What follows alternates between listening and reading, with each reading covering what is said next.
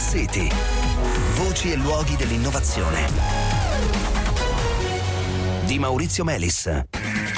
Buonasera cari ascoltatori, è possibile utilizzare i batteri viventi come sistema di storage dei dati?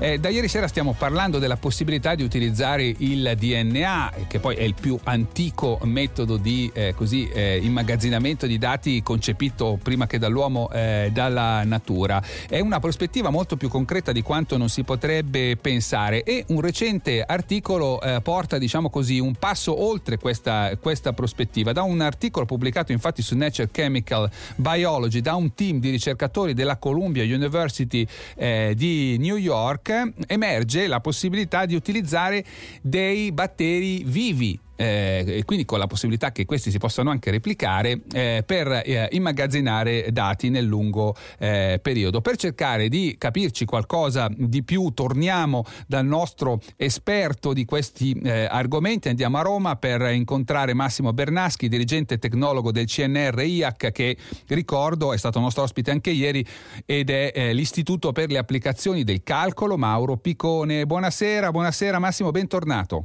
Grazie, buonasera a te e a tutti eh, quelli che ci ascoltano.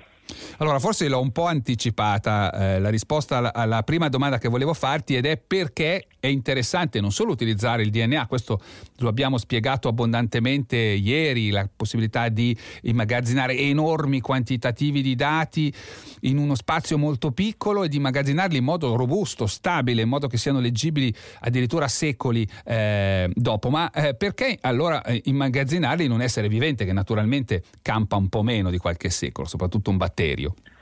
Beh, intanto il batterio si può replicare esatto. e replicandosi eh, si porta appresso il DNA e quindi si porta appresso oh, questo dato che, che, che viene salvato.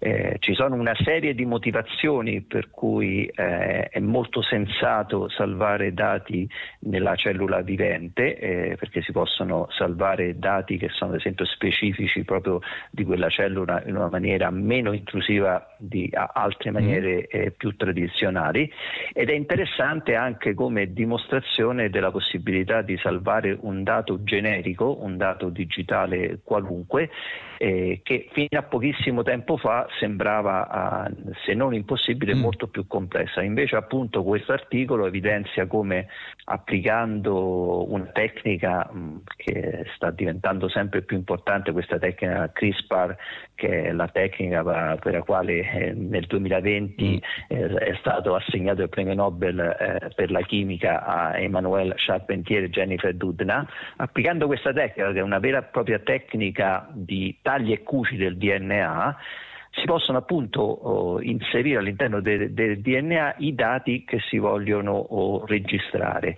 E adesso questo gruppo di ricercatori, un gruppo di ricercatori della Columbia molto attivo in questo settore, eh, ha dimostrato come si possa uh, utilizzare per integrare all'interno della cellula dei dati generici. Loro chiaramente siamo ancora a un livello di dimostrazione, hanno inserito un messaggio molto semplice, mm.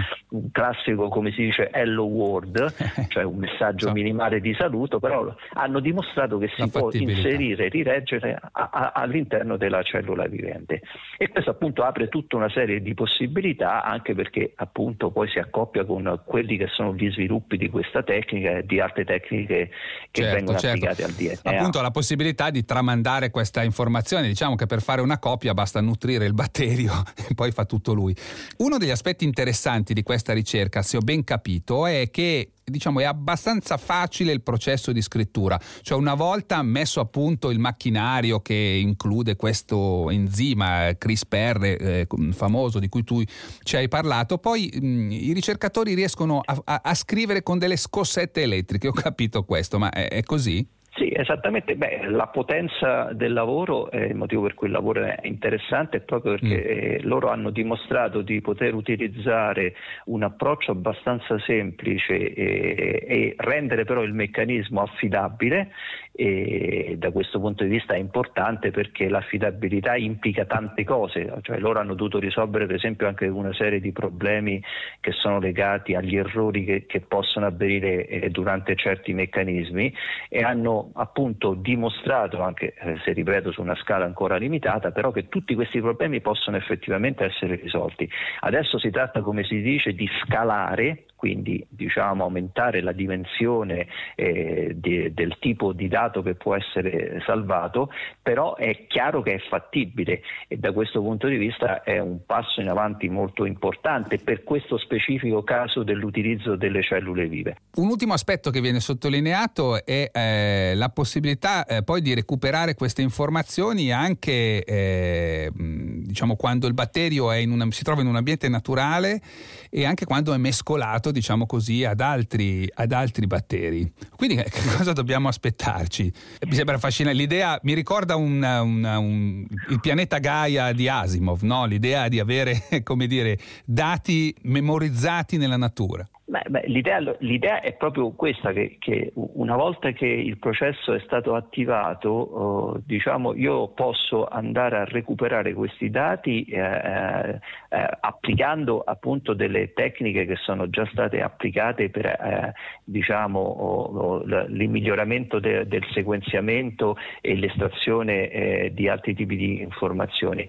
Eh, l'idea è che in qualche modo in questo oh, sistema ah, costituisca la base per un'interazione sempre più forte tra i sistemi viventi e tutto quello che noi vogliamo utilizzare per eh, controllarli e per estrarre anche eh, da essi informazione. Cioè, in qualche modo eh, i dati viaggiano con chi eh, li deve eh, poi eh, diciamo, oh, utilizzare e da chi noi li vogliamo estrarre. Mi viene in mente che un domani si potrà contrabbandare dati con la flora intestinale, ma questo è un altro paio di maniche. Ma in realtà, no, in realtà, in realtà uno dei primissimi esempi storico era proprio una forma cosiddetta di steganografia, di eh, nascondere delle informazioni all'interno di una cellula, però parlavamo veramente di pochissimi sì, dati, sì, sì, però in realtà è un futuro che in un certo senso è già stato dimostrato. Ah, okay.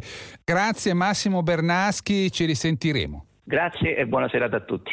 Bene cari ascoltatori, ci fermiamo qui, appuntamento a lunedì, buon fine settimana.